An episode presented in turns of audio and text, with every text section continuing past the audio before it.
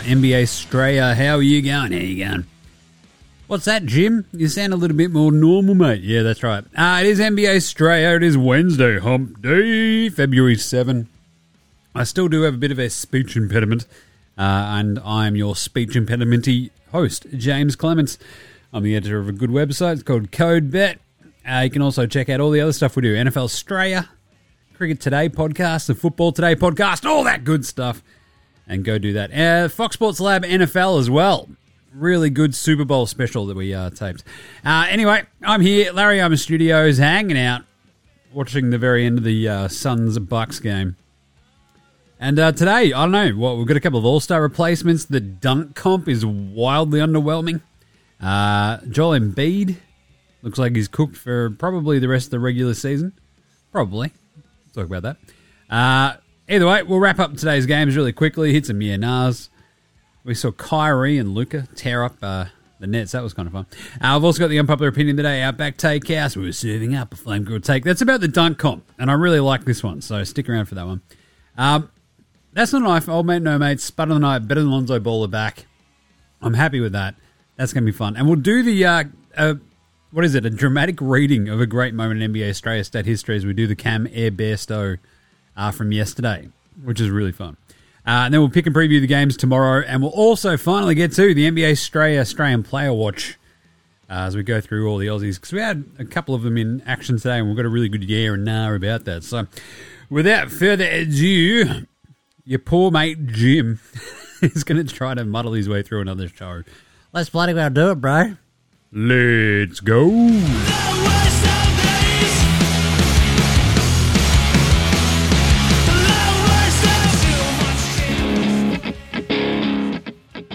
This is Joe Ingles, and you're listening to NBA Straya.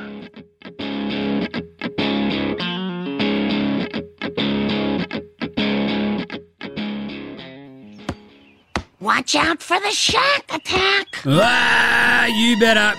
I mean, especially if you're, uh, what, Luka. Jason Kidd's like, yeah, man, Luka's better than Dirk. Shaq's like, oh, he's a great player, but I don't think you can start putting him in that category yet.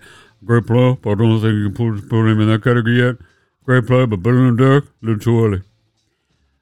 I can actually kind of see where Jason Kidd's coming from here, right?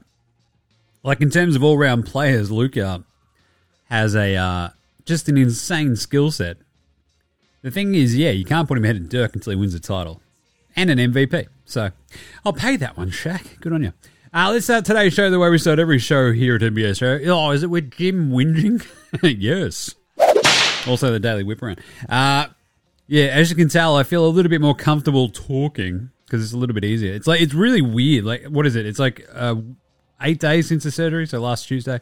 Um, the last two days, especially, have been like you sort of wake up, you go, oh, the giant, big sort of like post surgery lump on the roof of my mouth has gotten smaller and smaller the last two days, pretty dramatically, and it's a lot easier to talk. So, um, yeah, we'll sort of crush through this one, and then we'll sort of hopefully be back to normal, I reckon, in the next couple of days, and especially next week. Uh, so that'll be good. right, let's do some news. Uh, Embiid, look, one to two months is the best case scenario at the moment. Uh, but the surgery and after the sort of like if the procedure, if the surgery is a full repair, uh, looks like the absence of Joel Embiid, it could be a little bit longer.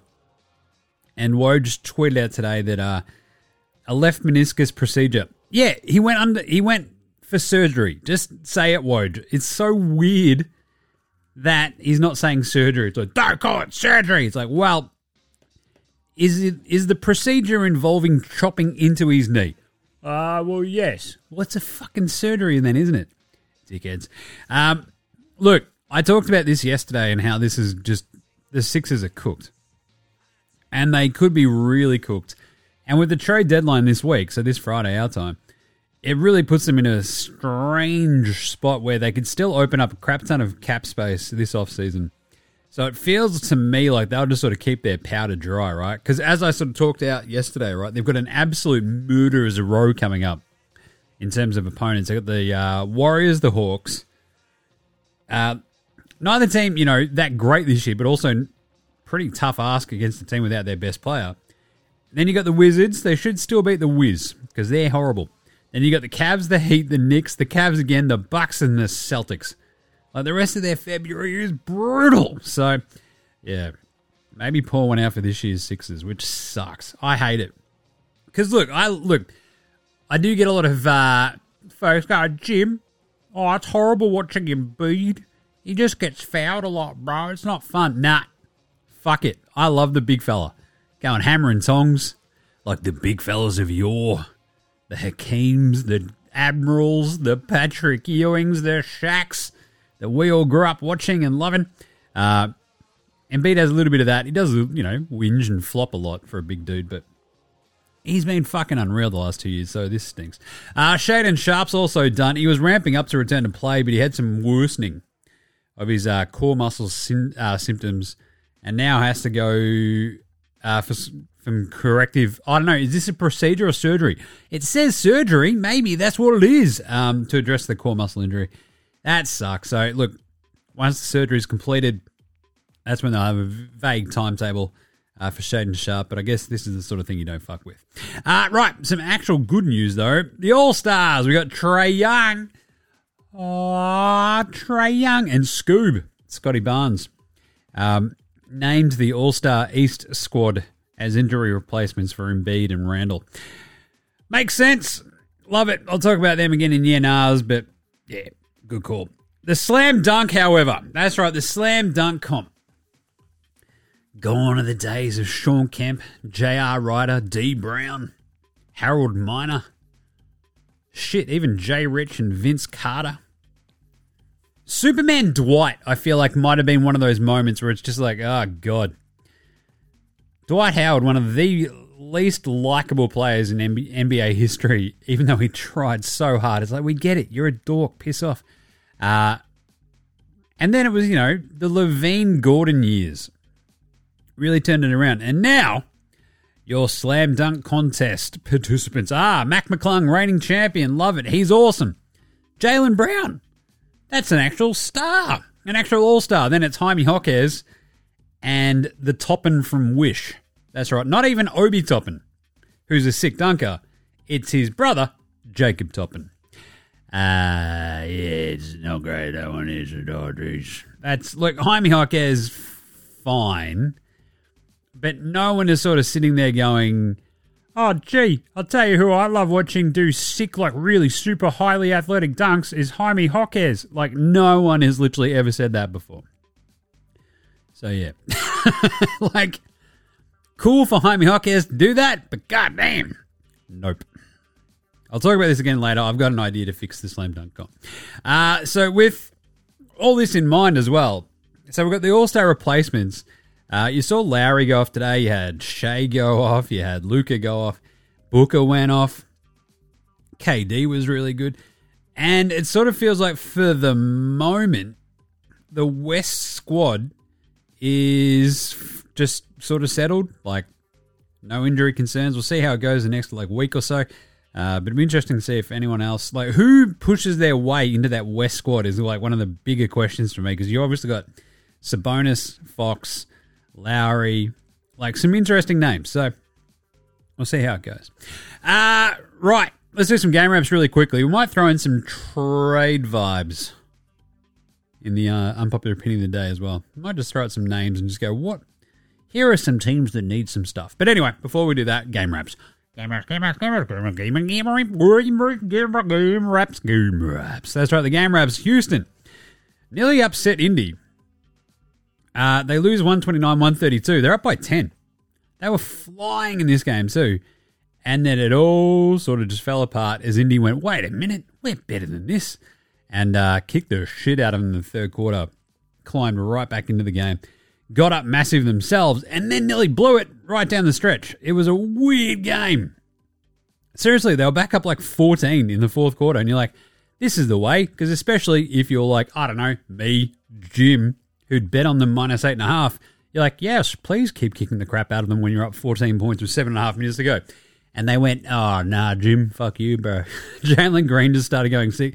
He hit like all these shots where you're like, don't die, he's hit another one. Ah, come on. Halliburton was sort of going bucket for bucket with him, but uh, Siakam basically hit the uh, settler three to put them back up 10 uh, with about three and a half minutes to go. And I'm like, all right, we're cruising. And then they just didn't really score again. And Jalen Green was just hitting threes out of his ass. And I'm like, oh, god damn it. Betting's for idiots, including me, clearly. They shot 62% from the floor, the Pacers. Siakam had 29. And it's like, ah, oh, god damn it. Anyway, but look, Indy got the win. Big comeback. Rockets put the scare in them. Got up by 10. Pacers roll back. This is the thing. It's really tough. It's the Rockets on the road. You can't trust them to win. They're now 5 and 18 on the road. But Jalen Green is having, like, he had a real Barry Crocker shocker last game, but he ripped off 30 points today 12 of 23 or 5 from downtown. Had one assist and four turnovers. Now, I'm no math magician, but I'm pretty sure that's a pretty bad assist to turnover ratio. four. Eight. Uh, Sengun had 23, 3 and 4. There was a 20 and 9 for Jabari Smith and 23 for Dillon Brooks. And it wasn't enough. Like, you can't outscore the Pacers sometimes. You're just like, God damn it, we don't have enough dudes who can put the ball in the bucket. It was weird. Like, the Rockets shot over 50%. They had 15 turnovers to 12. That was probably the killer. They missed a couple of free throws too, but like Cam Whitmore was a little bit off, and that's almost like their margin for error. They had four dudes over 20 points and without Fred Van VanVleet, the fighting Van Vleets, they just didn't have that extra little scoring punch from Whitmore off the bench, and it sort of sunk them. So, bit of a tough one. Whereas the Pacers, 29 4 and 4 for Siak, and God, he's fitting awesomely in Indy. You knew he would, and he has. Halliburton had 18 and 7 and only 29 minutes. Sort of still playing, you know, that uh, is slowly ramped up, which is good. 21 3 and 2 with a couple of blocks from Miles Turner. 17 for TJ McConnell. He was really good as well. Barely missed. 12 and 6 for Buddy Hield. And away they go. 23 and 27 now, Houston. The uh, season is sort of slowly slipping away. 29 and 23 for the Pacers. Looking bloody good. Dallas went into Brooklyn. Oh, the return of Kyrie Irving, bro. Yeah, no one gave a fuck. 119, they beat the piss out of Brooklyn 107. It was neck and neck to start, and Kyrie actually just got cooking in that second quarter, and the Mavs had a big lead at the half. Rode it from there. There's look some nice little Brooklyn runs, and Ben Simmons is back. I didn't really talk about this on yesterday's show, but he came back uh, was it the day I had the surgery last week? Nearly had a triple double and sat out. And he did the same today, right? He had nine, nine, and seven. And uh, they look like a much better team with Simo out there. It's like, oh, gee, if we've got like a ball handling point guard guy who isn't Spencer Dinwiddie, we're good. It feels like, though, Jacque Vaughn might be more of the problem there in Brooklyn than anything else. Simo's been pretty good. He looked awesome. He had a sick oop, one hand and just gr- grabbed the alley oop, went fucking bang. And does still kind of look afraid to get fouled. He got fouled at one point, went one or two. But you can see the outline of a half decent team here, right? Ben Simmons running the point. You got Ben sort of as the defensive point of it. He's never been a great point of attack sort of defender but on the perimeter, like he's really good at switching and keeping dudes in front of him. That sort of vibe, right? And next to him, though, you've got Spencer Dinwiddie. So you've got another ball handler, another kind of shooter. It feels like every time Dinwiddie moves off the ball, even a hint, the Nets, like he just goes to fucking shit and it all sort of falls apart. He was din shitty again today, 0 4 from 3 for his 9 points. Mikal Bridges was great, 5 11 from 3 for 28 points. Cam Thomas had a 16 8 and 8. And it just feels like they can't get the balance right ever. They've got a million wings. They've got Nic Claxton, and they should be like a defensive menace of a team. But they gave up 119 to Dallas, which is admittedly like below Dallas's uh, season average. But God, Brooklyn just look really unbalanced. Simo helps, and it'd be interesting to see if they sort of pull the trigger on any moves uh, at the deadline. It feels like they should, could at least like punt and move like two wings like Royce O'Neale and Dorian Finney Smith and try to get something back and not lose too much. But yeah, interesting stuff. It really is. It is. Look, I'm serious. It is interesting stuff. Interesting stuff. For Dallas, though, Kyrie was fucking fantastic. 36 5, uh, 36 points, 5 assists, 15 to 24. He shot 6, 10, 6 to 10 from 3. Luka had 35, 18, and 9. Ridiculous. 4 11 from 3. 13 and 27 from the floor, 5 and 10 at the line. Lukey, you're killing me. Yeah, 12 for Greeny Green, 14 for Hardaway the Lesser, 19 of 43 from downtown as a team. Uh, I don't know, Brooklyn's defense isn't good enough, though, to really punish a team like Dallas, but this is the upside that you see in Dallas, right? Luka even said after the game, he's like, yeah, it's fucking awesome. I can play way more minutes and I don't get as gassed when Kyrie's there because I don't have to do everything. Like, yes, he makes a good point. So this is like the idealized version of Dallas where you've got maybe not idealized where you've got 71 points between the two of them, but it looked good and it was really effective. So Brooklyn 20 and 30, Dallas 28 and 23, Memphis put the scare into the Knicks 113 123, big comeback from the uh, Grizzlies. It was weird, it was funny. The Knickerbockers were kicking the shit out of them. And uh, then suddenly they weren't. They'd lost Jalen Brunson to a tweaked ankle. That might be another injury replacement in the Eastern uh, All Stars. Who knows? But I don't think that'll uh, happen. I think Brunson will tough that out because he's a hard nosed backer. But uh, yeah, they came flying back to the Grizzlies. And like at a point there, you're like, the Knicks are not going to blow this, are they? And they didn't. But it was still like enough of a uh, sort of weirdness where right at the end, I think they got it down to four points. And you're like, oh God, what is happening? Again, especially if you'd bet on them minus 12 and a half, you're absolutely spewing because at one point uh, they were up a very, very large margin that was in fact 28 points. So they end up winning by 10. No hassles really in the end. Vince Williams at 19 and 5. He shot 6 of 17 though. Um, what, 16 for GG Jackson, hit three threes. Luke Kennard, the Duckman, hit three threes as well. He had 12 points, 15 for David Roddy, the big unit. Uh, they hit 21 threes, the Grizzlies, 21 of 37. That is a lot. It wasn't enough. they still had 19 turnovers. Uh, the Knickerbockers, you got 27 and 8 from Brunson before he went out. Good to see Thibs uh, being Thibs, you know, the man who ruined Luol Deng and uh, Derrick Rose and Joakim Noah, rode him into the ground. But goddamn, he's an awesome coach. Uh, 27 and 8 for Brunson. Sent him back in when we're up 20. And then he got hurt. Uh, 32 for Donte DiVincenzo. 4 of 9 from 3 for him. 32, 5 and 5 with 3 steals. What a weapon. Uh, and 17 each for Isaiah Hartenstein. Hello. And Precious Achiuwa. Uh, good job. Good win for the Knicks. Just uh, look, they were kicking the crap out of them and then nearly crap down their pants. Uh, Memphis now 18 and 33. Flip it up and reverse it, reverse it 33 and 18 for the Knickerbockers. Uh, we had Orlando get fucking straight killed. So he got straight killed. In the Battle of Floridia.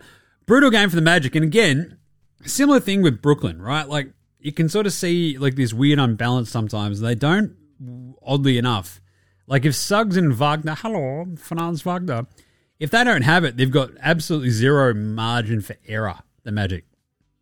And defensively, they can sort of paper over some of those cracks sometimes, but like Paolo is really, really, really good. But he's not quite that fuck you, I'm going to take this over and we're going to win this game despite us being a little bit shit today. He's not quite at that point, and that's how you lose by 26 to the Miami Heat. Because Jimmy Butler is that dude who goes, Yeah, we're not going to lose this. And then they just fucking curb stomped him in the second half.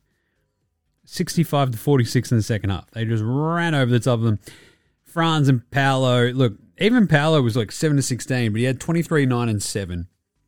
13 for Franz. Markelle Fultz, 13 and 4. But Wagner shot 5 15, 1 of 7 from 3.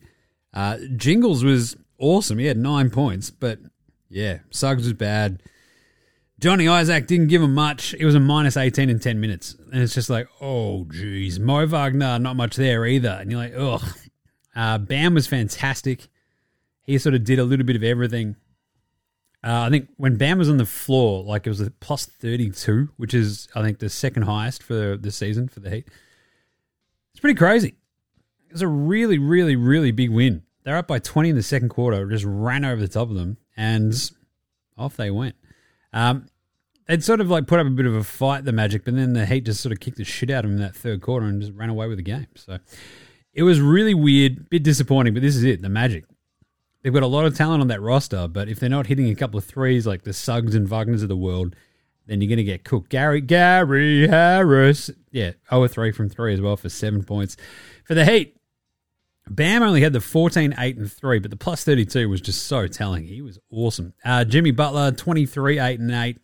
Awesome game for him. Three steals as well. 18 for Terry Rouse, 14 on 13 shots for there goes my Tyler Herro. Uh, big win.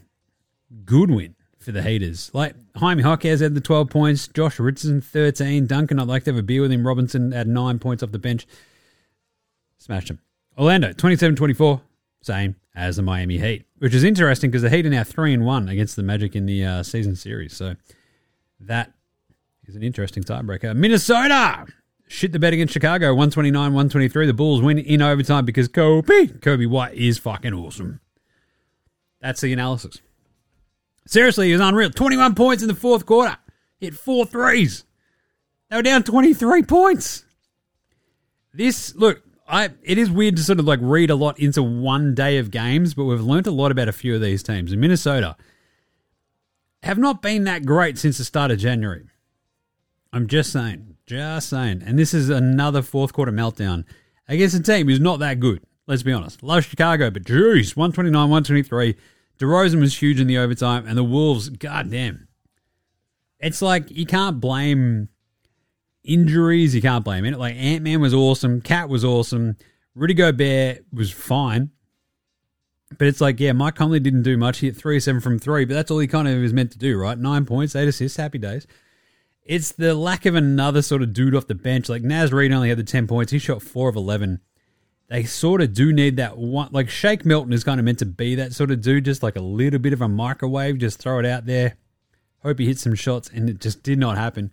Kyle Anderson has these games where it's like, is he out there? What's he doing? He's just running around getting cardio in. 16 minutes for two points today. Same sorts of vibe. But really, 38, 12, and 5 for Ant Man. Five assists, five turnovers. Tough ratio there. 33, 5, and 3 for KAT. 12 and 16 for Rudy. Jaden McDaniels, Naz Reid just wasn't enough against a Bulls team that started big with Vooch and Andre Drummond, which was hilarious, but it worked because they combined for 40 points and 22 rebounds. That's pretty good.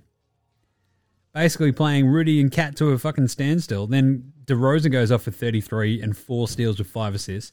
And 33 points for my man Coby White with seven assists because he's a weapon and hit 7 of 13 from downtown it didn't matter that like they got fuck all else really from anywhere else because Coby's that good.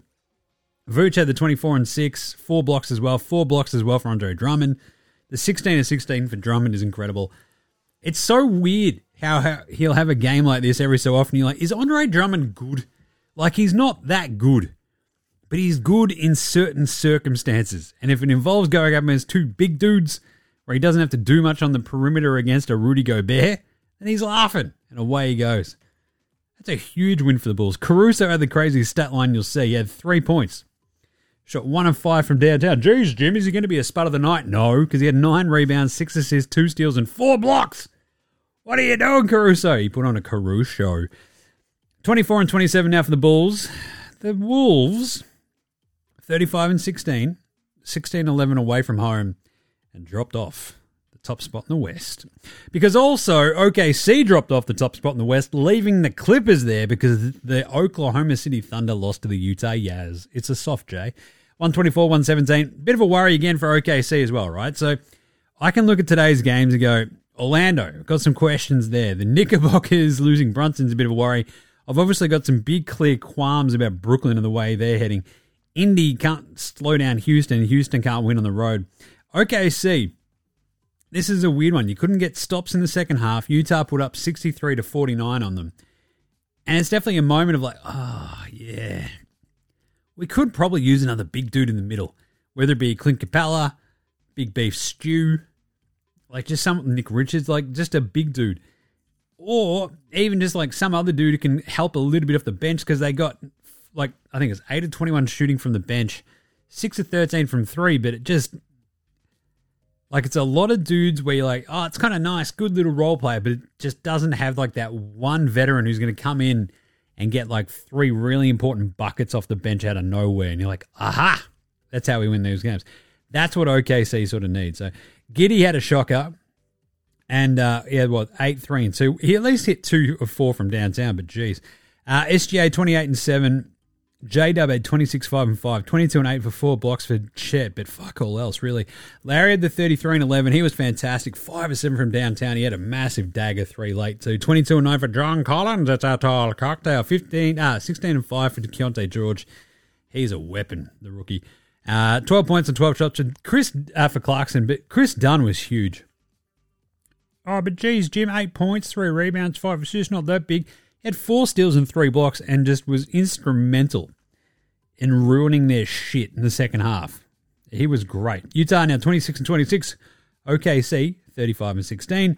And then finally, the Phoenix Suns outlasted the Milwaukee Bucks 114 106. The Bucks didn't have Dame, and it didn't feel like it mattered that much, right? Middleton went out, though, after uh, a flagrant foul of, like, you know, his landing space after he played eight minutes. And Beasley hit a bunch of threes. Giannis had 34, 10, and 6 and was really good. But you've got no Brook Lopez. You had Robin Lopez instead. And you're like, yeah, this is a uh, it's a thin team. No Dame.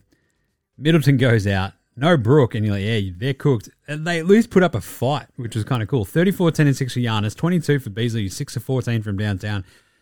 Crowder is the guy where you're like, ah, he hits a couple of those threes. He goes 0 of 4. This is a uh, he missed one big one late that really would have made it interesting. Uh, the 10, 6, 3, and 2 steals with the block for him. Four steals for Bobby Portis, fighting Bobby Portis, fighting around the world, but he shot 2 of 9. And uh, AJ Green, 0 of 4 as well.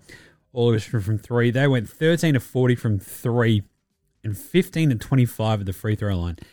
I don't know, missing 10 free throws in a game that you lose by 8 Seems important. For the Suns, it was the Booker show, the KD show, the Brad Beal in the mask show, because uh, their bench still stinks. it's like, yeah, it's just woof. 28 and 10 for KD. He was really good, though.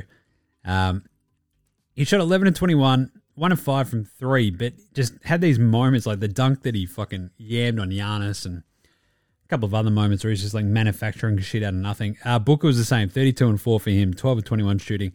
And Beal, 25 10 with three assists and three steals. You're like, yeah, this is what your big three should be doing. Combining for an absolute crap ton of points. Seriously, what do they combine for? Like 80, 75 points? Yeah, something like that. 73 points, not bad. Uh, nothing off the bench, though. That's the big worry for me.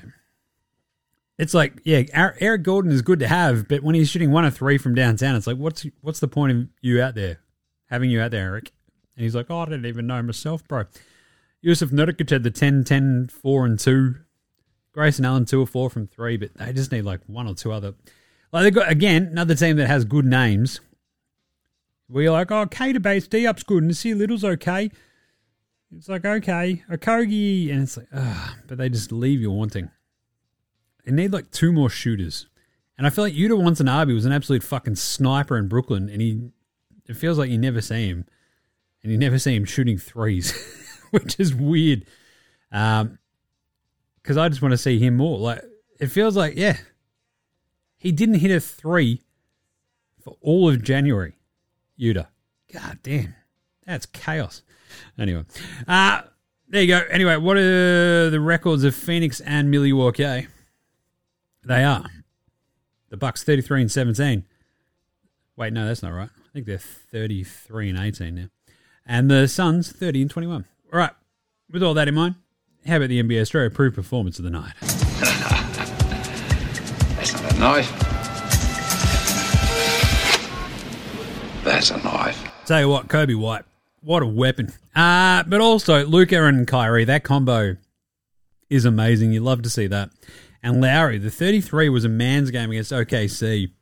Just really put his team on the back. But look, some really good ones. Coby was fantastic against uh, Minnesota. Yeah, Lauri against OKC.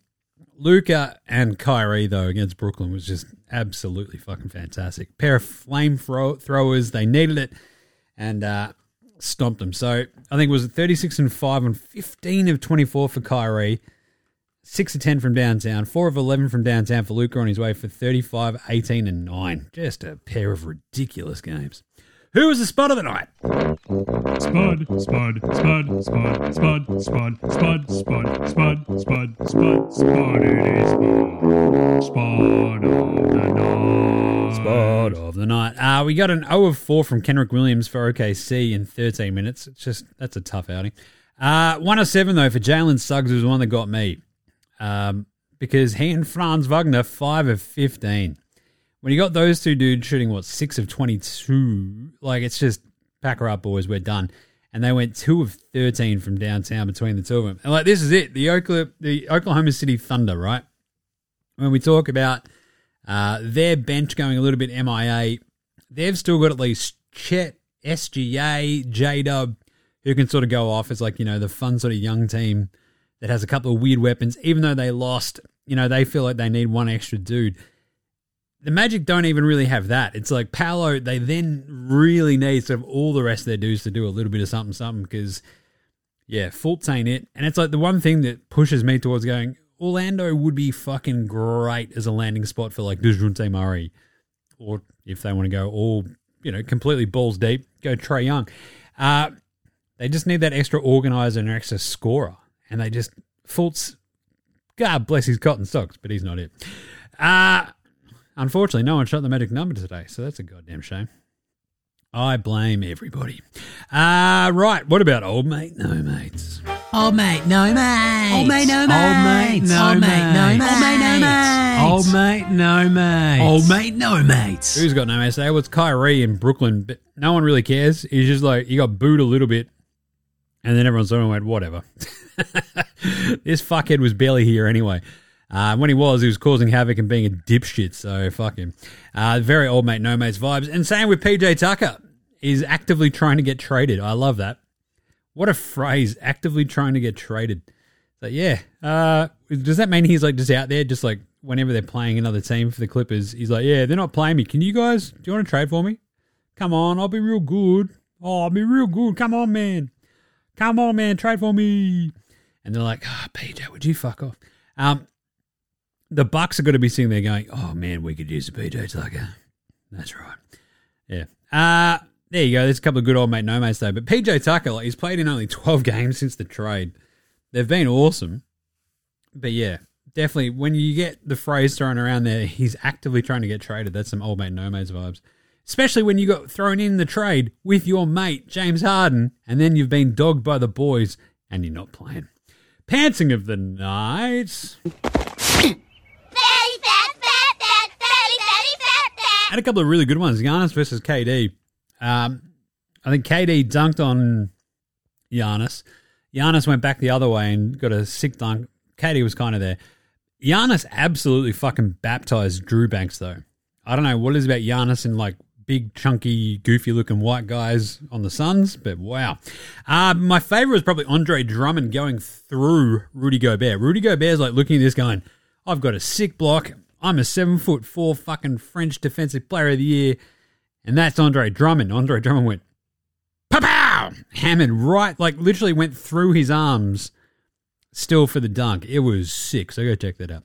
Finally, better than Lonzo Ball. Lonzo was the best player in high school.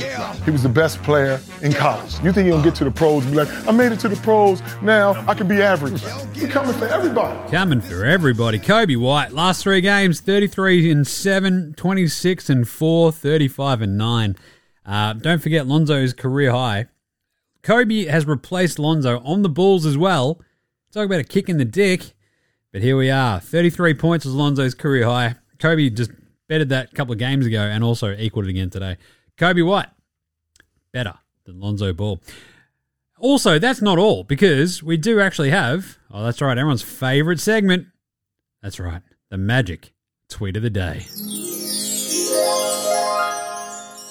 Congratulations to my two friends, Grant Hill and Cal Ripken Jr., for becoming the new owners of the Baltimore Orioles with their partners David Rubenstein and Mike Arougheti. Clap emoji. That's nice. But my favorite one was the other day. It's just like, I love how he uses people's full names. So let's do it. I want to thank Greg Mondre and his wife Alexandra for inviting me out to hang out in their suite before the Knicks versus Lakers game tonight. It was very cool hanging out with their sons, Will and Jake, taking pictures and celebrating Jake, Jake's birthday with him and 17 of his friends. Ah, thank magic. I love it. It's like, I, to be honest, this is like the cousin Claude version of the magic one. Um, I just want to know do you think Magic knows all 17 of Jake's friends and their names? Because he probably does. He's that kind of dude. All right, and ours right after, let's say this. This is Cam Gliddon. This is Anthony Drmic. This is Mitch McCarron. This is Jason Cadee. This is Daryl McDonald. Hey guys, this is Hugh Greenwood. Yo, what's going on? This is Illy. This is Mark Worthington, or commonly known as Wortho, and you're listening to NBA Straya. You're listening to NBA Straya. And you're listening to NBA Straya. And you're listening to NBA And you're listening to NBA Straya. And you're listening to NBA Straya. And you're listening to NBA Straya. You're listening to NBA Straya.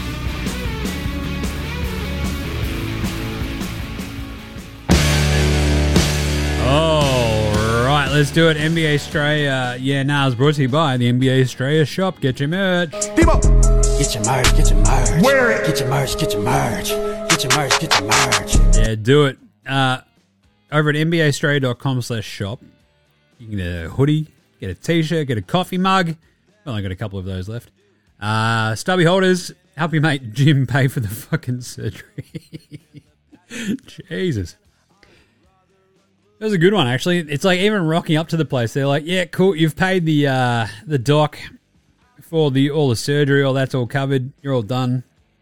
You've paid the anaesthetist. He was a good dude. And uh, then it's like still a fucking seven hundred and fifty dollar upfront cost at the fucking place for the procedure, the surgery. And uh, they're like, "Oh yeah, you get a big chunk of that back on uh, Medicare, but there's a big gap, so you got to pay this now." It's like me dead. Anyway, uh, go buy, go buy some fucking hoodies, would you? Help a brother out. Uh, right, yeah, nah, Scoob and Trae, were they the best call ups for the replace injury replacements? Yeah, nah, yeah, they were. Um, Scoob has been really good, but the Raptors have obviously been pretty, you know, whelming uh, this season. But he's also sort of taken a nice little step up where you're like, yeah, he's sort of doing a little bit of everything, leading from the front. And like any Boston fan going, no, what about Derrick White? Yeah, cool. Cool story, bro. Do you think Derrick White's really doing quite as much as Scottie Barnes at this point? Not really, bro. Not really. Um, the other sort of like Butler was the other sort of one that I threw out the other day, but he's only played like 35 games now. Uh, and it's kind of like, yeah, I can't quite see that, you know. And the extreme Zinger Mill is the same sort of thing. 36 games played and just already injured, so whatever.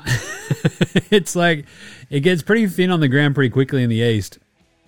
You start talking about like, yeah, Jarrett, go the throw Allen and stuff, and uh, whereas the West is like there's a shit ton of dudes still there. But anyway, Scoob and Trae were the best calls for the injury replacements. It'd be interesting to see what happens if they have a uh, if they have to replace Brunson. But I've got a feeling he'll play. Make sure he you know works his ass off to play that game. Uh, Ian Matty Bassett, I am Boo. Hey Jim, welcome back. Can we get Jock and Paddy to Dallas and form the most Aussie team ever? Yeah, nah. Luka likes a big man that runs the floor and shooters. I just hate seeing them on the bench. Yeah, nah, yeah. So look, I've talked about this before about basically forming the Aussie Boomers. But Ian brings up a really good point about how basically it's a trade deadline and Jock and Paddy are very available. And interestingly enough, actually kind of fit some pretty hefty fucking needs for a Dallas team, right? That probably needs at least one more big man that's not going to uh, want to play in front of Dereck Lively and is just very, very solid coming off the bench. That's Jock. And Dallas could always use just another fucking, you know, heat him up shooter off the bench. When Jaden Hardy doesn't have it, just go to Paddy Thrills. You know? He'd be sitting there hanging out with Dante, hanging out with Greeny, hanging out with Jock. That'd be great. I absolutely love this idea. If Dallas did that, they'd win the title. Uh, Matty O had a good one. Uh, Jim, what the fuck? It was like the dunk comp. Yeah, nah, yeah, what the fuck? I mean, seriously, what are we doing? So this leads into both Unpopular Opinion of the Day and Outback Takehouse as well. The old, uh, we call that a twofer. Now look at me, please. Look. Please. I mean, I love the dunk comp. I hate when we bury the dunk comp as oh, the dunk comp shit each year. It's like no, because when you least expect it, there's a sick one, and uh, you know it's really fun. But that also leads us very much. How do we fix it? Is the question. You know, I love the dunk comp, but what are we doing at this point where it's Jacob Toppin? I mean, what was it, Jericho Sims last year with the world's worst dunk? It's like, okay, good job, buddy. Then, how do we fix it? Let's do it. Our Outback Takehouse. It's Wednesday at Outback, and Jim is still only eating like liquids. So I guess it's a. Uh, what are we going to have today? We're going to have some sort of wallaby smoothie. That's right. You put a bit of wallaby in a blender, and away it goes. Tastes a bit gamey. Doesn't go down a treat, but it'll put hair in your chest. I'll tell you that much. And it's only at Outback. That's right. Wallaby smoothies.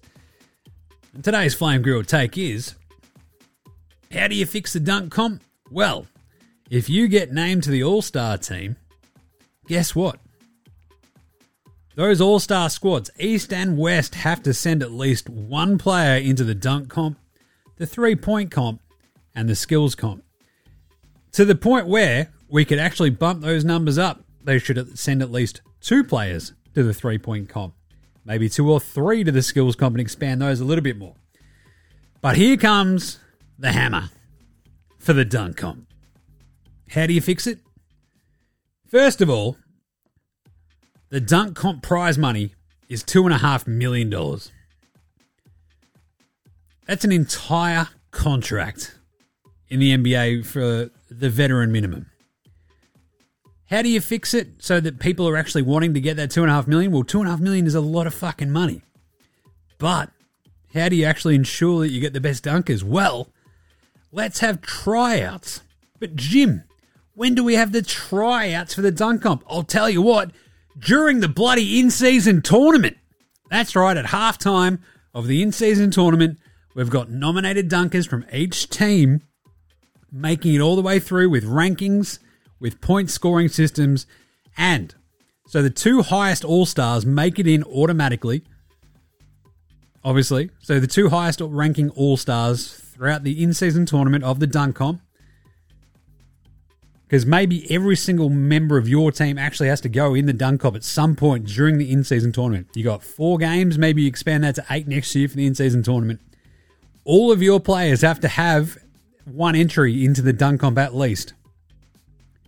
We knock it out as we go through the in-season tournament. The two highest remaining All-Stars make it through East and West. Boom. The rest of the field, we can expand it again. We can put it up to five. We can put it up to six. I don't care but make the dunk comp a, the culmination of something. The in season tournament is the springboard. Everybody will hype as fuck for the dunk comp that we've seen knock out all the way through the in season tournament. If it culminates and these are the four best dunkers that we've gotten through, away we go. Build it and they will come. This will be the way to save the NBA dunk comp only at Outback. That's not even a flame grill take. That's just a really fucking good idea. Just saying. All right. I'll be back in a second with Strayan Player Watch right after this. This is Shane Heal, and you're listening to NBA Straya.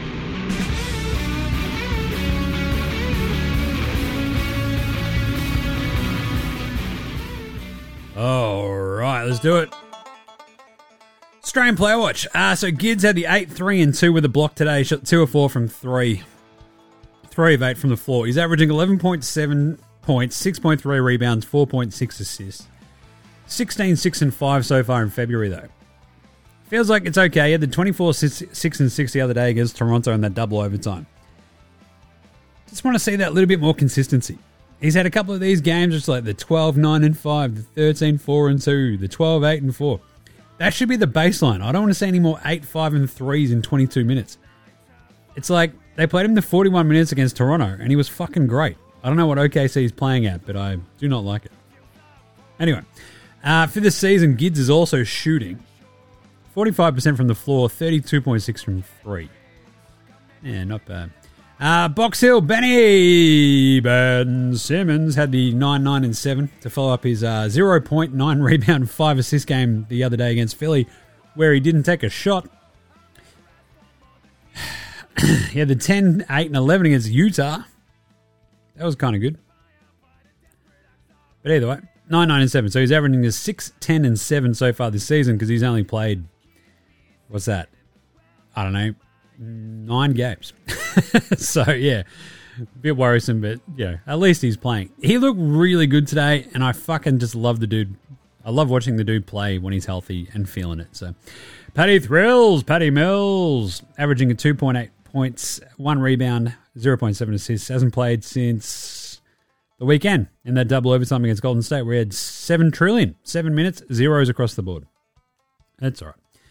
Trade Paddy, hashtag save Paddy. Jingles played today. He had the nine points, went three four from downtown. That were all; those were all the shots he took. Played 15 minutes. He had one rebound, one assist. He's averaging 4.8 points, 2.5 rebounds, 3.1 assists in 17.8 minutes a game. Shooting 39.7% from the floor because most of his attempts are from three, where he's 38.8. Not bad. You'll take that, especially in the big jobs. The big one, the Rooster. Can't do that. Uh, he did not play today. Is averaging 2.3 points, 2 rebounds, 0.6 assists. Had 4 points and 1 block against Minnesota on the weekend. Uh, was that Monday? Yeah, maybe Monday. And yeah, just sort of looks pretty unhappy, just not getting out there. The Rockets are playing Jeff Green at center instead of him, and it's a bit shit. Uh, Dyson Daniels, the vacuum. He popped off against the other day. Uh, 5.3 rebound, 4 assists, 3 steal, 1 block game uh, against the Raptors. That was a fun one. They kicked the crap and he played 21 minutes. He played 21 minutes the game before. He's averaging 5.4, 3.7 rebounds, 2.7 assists, shooting 42.9% from the floor, and only 28.6 from three. I want to see that bumped up just a little bit. But Dyson, look, since CJ McCollum came back, it's, yeah, I feel like he struggles in sort of spot minutes, right? Anything under sort of 20 and he really struggles to have an impact. When he sort of hits above that 20 minute mark, even those last two games, 21 minutes in each, he's had the six rebounds, five assists, three rebounds, four assists, and away goes. So that's good. Let's go, Dyson. Uh, Josh Green has been tearing it up, which is fun because his weapon, he had 12, 2, and 3 today, 5 11 shooting, but 2 of 5 from 3, and he hit a massive one too, so that was awesome. He had 26 and 4 yesterday against the Sixers, which was massive, and 29 and 3 against Milwaukee. So he is tearing it up. Andy Graney is averaging 8.8, 3.3, and 2.6 for this season. Now shooting 40% from three, 40.9 and 48.2% from the floor. Greeny's having a really underrated year, and he is crushing it, I'll tell you. Uh, Dante Exum. Sort of, you know, the in and out aspect of Dante's season is, you know, to be expected for a bloke coming back from plenty of injuries and yet another injury just sort of hanging out uh, which sucks. But anyway, um, Dante Exum, just in terms of his stats, I'm just like happy that he's like half decent. You know, that's all I ask. I just want him to be out there and healthy. uh, hasn't played again for a little while, but look, when he has played, he's been really good this season. So inactive basically since what Australia Day. He had the nine points in that one, the three assists. Hopefully he's back soon. For the season, He's averaging 9.2 points, 2.8 rebounds, and 2.8 assists, shooting 57% from the floor and 47% from three. Dante is a weapon. I'll tell you. Oh, yeah. Uh, and then we've got, obviously, Aussie Matty T and Duop, the Grim Reaper, who should be in the Rising Stars Challenge, but somehow isn't because, I don't know, Adam Silver put in a call with his anti-Australian bias. Uh, six points, three rebounds, and th- uh, three assists and three steals against Denver the other day for Aussie Matty T. He's averaging 5.6 points, 1.9 rebounds, 1.2 assists, 41% from the floor, 35.9% from three. I love that in 22 minutes for the uh, Blazers. And Duop, up, up, Duop. 9.1 points, 3.8 rebounds, and 1.2 assists for his uh, season. He's bloody crushing it.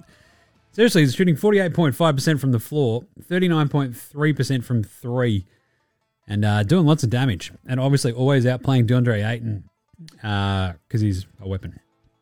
More Duop, please. More Duop. There you go. That's all the Aussies. Duop, Matty T, The Vacuum, Sexum, Greeny, Jingles, Jock, Paddy, Gids, and Box Hill Benny. Interesting season for all of them, isn't it?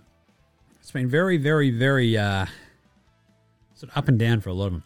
Anyway, let's do a great moment in NBA Straya stat history. Oh, yes, I love these. Great moments in NBA Straya stat history. Oh, yeah. It might only be eight years ago. But that was when Cam Air Bairstow was tying back his flowing flaxen locks, shrugging on a 3XL 41 Chicago Bulls jersey with the lithe grace of a young David the Admiral Robinson mixed with a cheetah to start his third ever NBA game and delivering the third highest scoring game of his entire NBA career. That's right. Cam Bairstow, the rampager from Runcorn, Runcorn, knows only three things. Wally Lewis is the greatest Aussie ever. 4x gold is sweeter than mother's milk and Saturdays are for the boys. But with Pau Gasol out due to a sprained wrist, probably worn down from years of making tapas and carrying Kobe Bryant, the big banana bender grabbed his chance to start against the Nuggets and proceeded to put on a show more cooked than Rangers Stacey flirting with Agro on Agro's cartoon connection. In only 10 minutes and 25 seconds, Airstow chucked up four shots in rapid succession, including a three. And sure, the forgotten golden child of Australian basketball only hit one shot, but like you and I, Airstow knows that when you've got girls' hair, you got to dunk it like a man. So the one shot that Air Bairstow did hit, it was a thunderous dunk that sent JJ Hickson sprawling all the way to the Spanish League. Yep. To get to his four points, Airstow also knocked in two free throws with the pinpoint precision, evoking memories of bloody Michael Diamond winning the gold at Sydney 2000. But not to be stopped there, he also tore four rebounds down from the heavens like 93 MVP season Charles Barkley and added an assist so smooth that Derrick Rose later got it pregnant. The problem was, in yet another example of clear anti-Australian bias, the mongrel ref somehow slugged Australia's Charles Barkley with five fouls. In only 10 bloody minutes. Can you believe that? Five fouls in 10 minutes. If you want to try to tell me that's not clear strayophobia, you can pull the other one. It plays Alex Lloyd's amazing. And even though Airstow was plus five for the game and it was his fifth best game of the year, the big banana bender would only play six more games in the NBA. Which is more of a shame than when they killed off bloody Shane with sepsis from a cut from a piece of wire in fucking home and away. Still, salute to Cam Airstow. Half man, half amazing, half luscious head of hair. On ya, Cam Airstow. God, I love that one. That's a good one. All right, what about the Paddy Mills Game Day Baller Game Day Twitter check in? We've got a Jock Landale one that popped up before. If I can find it, there it is. G'day, Jock. Hello, Jockey. Hello, hello. Uh, just a picture of him with the Rockets wearing the warm up thing, and then the Stay Ready gang. The other guys are the Stay Ready gang. So it's Reggie Sniper Alert Bullock and Jock Landale, both not playing at the moment because Ime Udoka knows better than everybody. And uh, here we are. Good stuff. All right, let's do some game previews for tomorrow. Game previews. Game previews. Thanks, Inadvertent Bane. Not a problem, Jim. How's it all going? Yeah, not bad. As I said earlier, um, yeah, waking up each day and being able to speak a little bit more is really fucking heartening. Because for the first couple of days, it fucking sucked and it hurt a lot. And now it's at least uh, manageable and yeah, it's not as wildly uncomfortable as it has been. So pretty good. We had a fucking shocking day on the picks today. Uh, missed out on Indy, missed out on Brooklyn. Uh, the Knicks did not cover. The Magic certainly did not cover. The Minnesota Timberwolves did not cover. The Thunder did not cover. The Phoenix Suns did. So we went one of seven. That is fucking brutal. The day after I went four of six too. Killing me. Anyway, we've got seven more games tomorrow. We've got Toronto at Charlotte, which is a fascinating one. The Hornets, you know, selling off all their dudes for parts at this point. Um, this is a weird one because Toronto and Charlotte are both teams a day ahead of the deadline that you're like, uh, so who's going to be actually out there playing for them? And I kind of trust Charlotte to have more of a bit of a, uh, more of a sort of file in another ass. They've lost a shit ton of games in a row. It's like an eight game losing streak. And um, I kind of think that the Hornets, if LaMelo's out there, Brandon Miller is out there, and PJ Hamilton Washington are out there, then maybe, just maybe, the Hornets might be able to uh, snag a sneaky win. But It's a big time. But oh, look, there's six and a half point underdogs at home. I don't mind that a little bit, especially with the sort of questions that'll be surrounding the uh, the actual makeup of this Toronto team, where it's like, uh, are we gonna move on any of our other dudes? Like, what are we gonna do? So, I guess we'll sort of see. Only thing is, like, Lamelo's been out for a little while, so hmm, it gets very, very hard. Six and a half against question mark Toronto as well. I'm just going to go Charlotte at home. Cleveland against the Wizards, ten and a half point favorites. I love Cleveland in this one. The Wizards again. That's the team just like dreading the fucking the axe. Uh, minus ten and a half. Give me the Cavs all day in that one. Golden State minus one and a half on the road in Philly. I love this as well. The Warriors need a kick in the ass. The Sixers without Embiid, even though they're at home, uh, it's a lot of Maxey. But the Warriors have a fully armed and operational Steph Curry. You got Draymond out there. The Warriors have just too many weapons. They should win that one easily. So give me the Warriors minus one and a half. Atlanta, Boston. It's a weird one. It's a tough one. DeJounte and Trae have been playing pretty bloody well. I'm going to take Atlanta plus 11 and a half against Boston. Boston just have these weird games where they sort of just crap the bed, don't pay attention, lose to the Lakers. Like they kicked the fuck out of the Grizzlies by 40 the other day, but they only snuck by the Pelicans the game before that. Uh, no, the Pacers and then the Pelicans the two games before that. They lost to the Clippers before that too. So I don't know. 11 and a half just seems like a pretty big number. I'm going to take plus 11 and a half for the Hawks against Boston in Boston. San Antonio take on the Heat. The Heat on a back to back. The Spurs plus eight and a half. Can they keep it close? Can they? Yes. Will they? Also, maybe yes. It's a tricky one, this one for me. I kind of want to go the Spurs, but they've also had like these random games where they've just been horrible at times. And you're like, what is this team? It's like Wemby and they're getting fucking smashed by the Cavs, but then they nearly beat the Pelicans. They put up a half decent fight against the Magic. Eight and a half against the Miami team on a back to back. I'm gonna take it. I think Miami might just take it a little bit easy, maybe rest some dudes, and the Spurs sneak out. I don't know, an eight point loss and cover that eight and a half. New Orleans take on the Clippers. This is a fun game as well, right? Because the Clippers, look, top of the West all of a sudden. The Pelicans playing really good basketball. And uh, what the Pals have won three on the trot. They've beaten, I think it was the Rockets, the Spurs, and the Raps. Not exactly a murderer's row though. Whereas the Clippers are playing the best basketball right now in the league. But the Pals, look, they've got a bit of size. They can go in there plus six and a half. I don't mind that line. Give me the Pelicans plus six and a half. The Clippers should still win, but the Pelicans have covered the line in their last four on the road against the Clippers, so I don't mind the Pels. Give me the Pels plus six and a half. And then you've got Detroit, Sacramento. This is a uh, talk about another team that's like Detroit just sitting there going, uh, yeah, we don't want to trade Bojan. It's like, why? What are you doing? Detroit, you morons.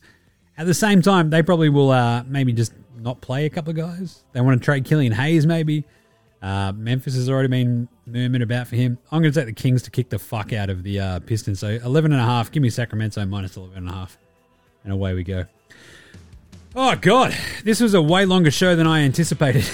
and we've got the trade deadline coming up at the end of the week. So, amazing gear. Uh, I just sort of at least have gotten back into the flow then today. Talking's a lot easier. We'll see how long of a show we do tomorrow. I might try to take it a little bit easier and just sort of punch through the games and then quick yeah nahs, any trade shit, and then fuck off again. But either way, back tomorrow. In the meantime, make sure you're following NBA Straya on Twitter, Facey IG. We're all over the socials. We've got the NFL Straya Super Bowl party on Monday at the Catfish in Fitzroy. And if you can't come along, you can live stream it with your mate Jim. Uh, the camera will be on Gaz and I. will be commentating the entire game from the couch at the caddy, talking shit, drinking beer. It's going to be great. So check that out.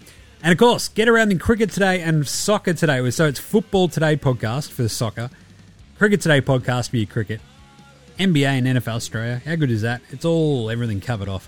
Um, go subscribe to all of those. Make sure you rate and review all of them on Apple Podcasts, Google Podcasts, Spotify, YouTube, whatever app you use on your Android phone. It really does help out. Come on. just review it, would you? Couple of words. Uh, get around NBAstraya.com slash shop and get your merch. And a big thanks always go to From Ozo for the intro and outro song. They rule. So do House Hats, Joshua Delarentis, Fascinator, Gold Mines, Ramshackle Iowa, Section Green, Green, Green, and Dozers.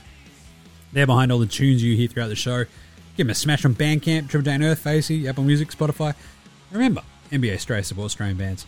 Uh, that's it. No skit today because I'm already cooked. like my fucking head hurts. So uh, we will catch you tomorrow, you dickheads. This is NBA Straya saying, feeling all right. Look after yourselves, would you? Later, Hosen. Yeah, go, go, go.